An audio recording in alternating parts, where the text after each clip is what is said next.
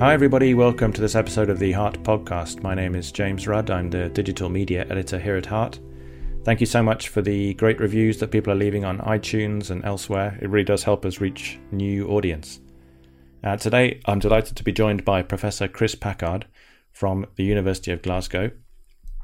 Professor Packard has written a review with colleagues, which is called Intensive LDL Cholesterol Lowering in Cardiovascular Disease Prevention opportunities and challenges. And we have a great discussion all about the new guidelines from the ESC and the European Atherosclerosis Society, what it might mean for clinical practice, some of the underpinning biology, and what's next on the horizon for this fascinating area.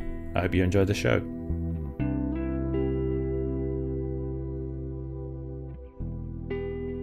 Perhaps I can ask you to maybe introduce yourself for the Heart audience, tell us who you are and where you work. My name's Chris Packard. Uh, I have a long standing interest in lipids and cardiovascular disease. My uh, position is with the University of Glasgow as an honorary senior research fellow, and I hold a title of professor of vascular biochemistry. But I'm semi retired. Perfect. And I, I really wanted to get you on, Professor Packard, to talk about a recent review that you've published in Heart with some uh, eminent co-authors, uh, and I will make a link to the review in the in the show notes. But the review is called "Intensive LDL Cholesterol Lowering in Cardiovascular Disease Prevention: Opportunities and Challenges." Um, maybe we can start by asking you to give the listeners some context, Chris, as to why this review was written and, and why it's timely to to do this now.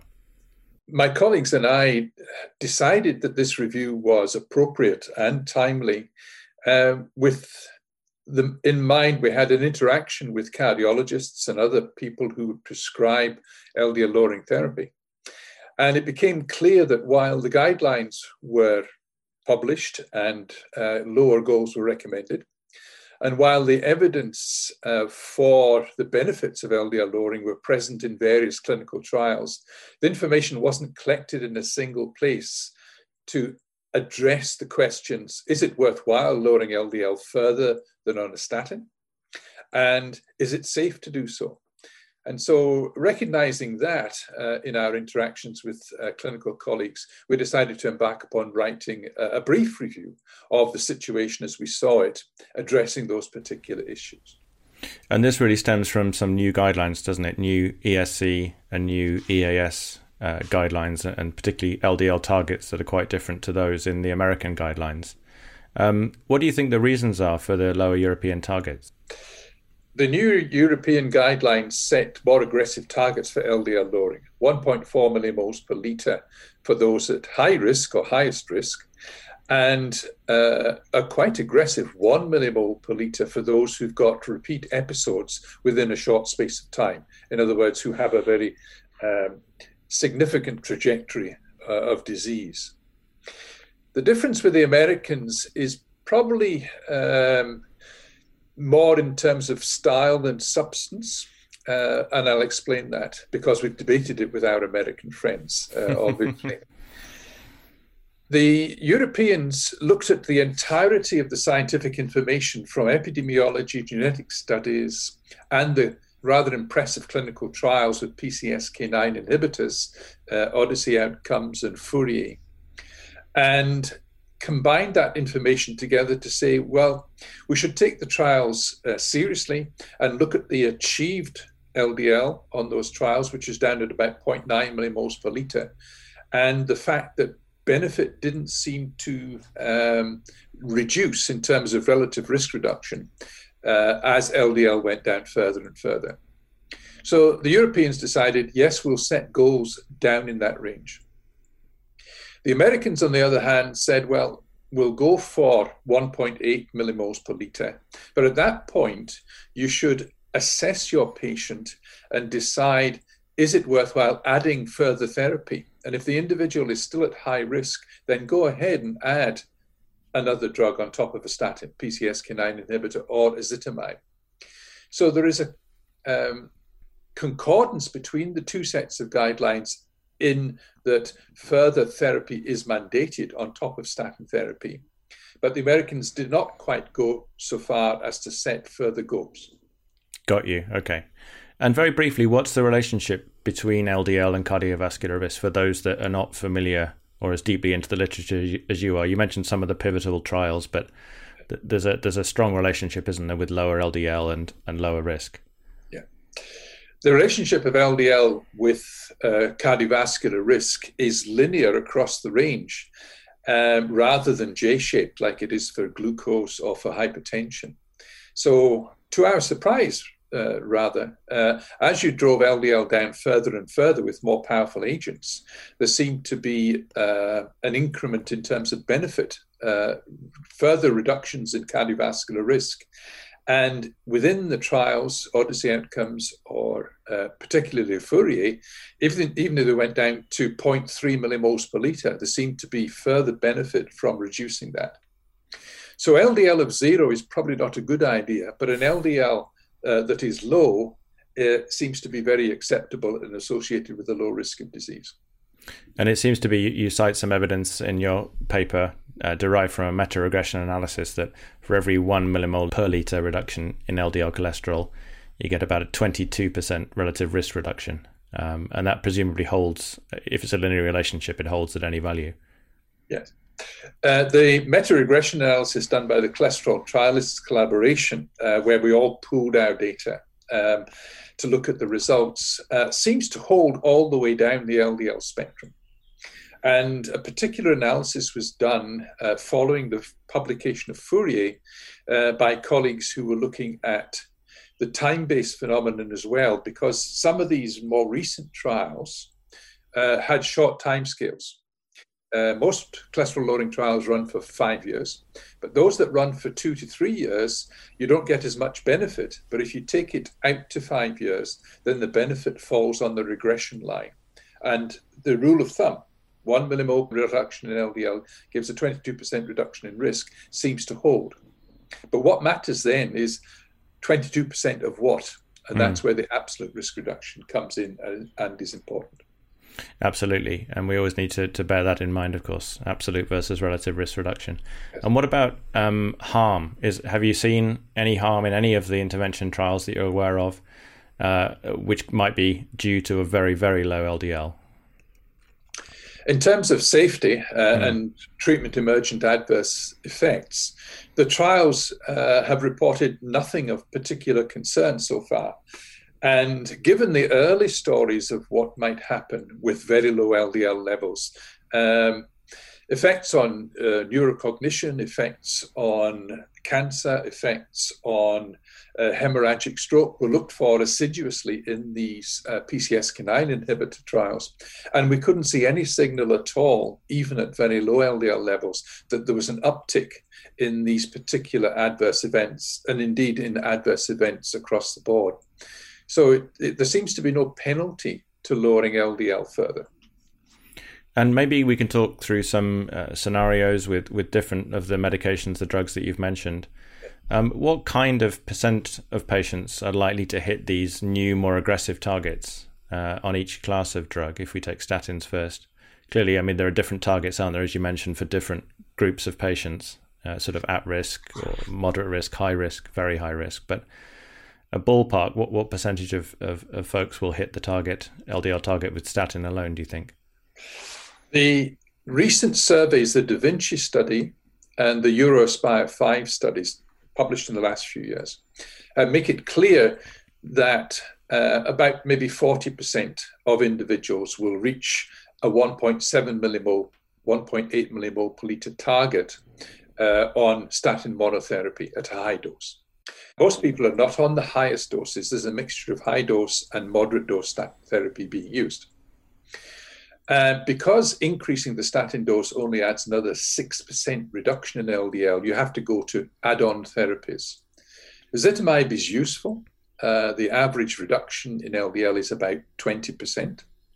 So that will take uh, a population on statin therapy uh, further down past the 1.8 millimole per litre cutoff.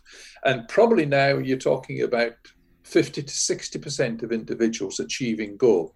But that still leaves a significant proportion who won't achieve that goal of 1.8.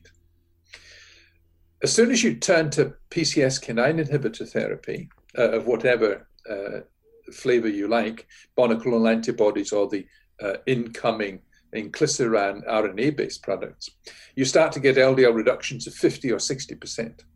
And then achieving these goals, particularly 1.4, becomes eminently possible in practice.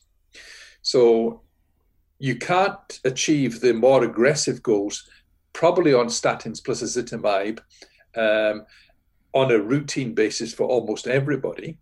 But we know from the Improve It trial that you can achieve 1.4 millimoles per litre or 50 milligrams per deciliter for about 40 to 50% of your population on the combination of statin plus ezetimibe. So that is a good generic combination to work with. And then you can then uh, decide based on the risk of the patient that's in front of you whether to go to PCSK9 therapy. But with PCSK9 inhibitors, you then can achieve even less than one millimole on a routine basis. And you mentioned uh, some upcoming medications, bempedoic acid and inclisiran, and agents of that class. I mean, what do you think is next in lipid lowering? Where will we be in, say, five years' time in terms of uh, what we'll be giving people after a heart attack or a stroke? Any ideas? uh, in terms of lipid lowering uh, in secondary prevention after a heart attack or stroke, yeah. I would like to think that combination lipid lowering therapy was the rule rather than the exception. Yeah. And you would be routinely achieving the goals that we've mentioned. Um, there's a recent report of the triple therapy of statins plus ezetimibe plus bempedoic acid, lowering LDL by 60, 65%. The combination of statins plus PCSK9 inhibitors with or without ezetimibe can lower it 85, 90%. Um, so we should be routinely achieving uh, those goals. Of course, on the horizon, uh, there are triglyceride lowering agents uh, for those individuals who have what we call a residual risk associated with raised triglycerides. And that will become an option. So if your patient is primarily got an LDL problem, then you go down the route I've just described. If it's a triglyceride problem, then you have options of uh, fish oils, um, Vascepa, uh, for example, icosapentaenoic acid derivatives uh, at high dose. Uh, but we also have uh, drugs like pemafibrate coming uh, on board, and that's being tested in the prominent clinical trial. So those are other avenues to explore in terms of the lipid lowering.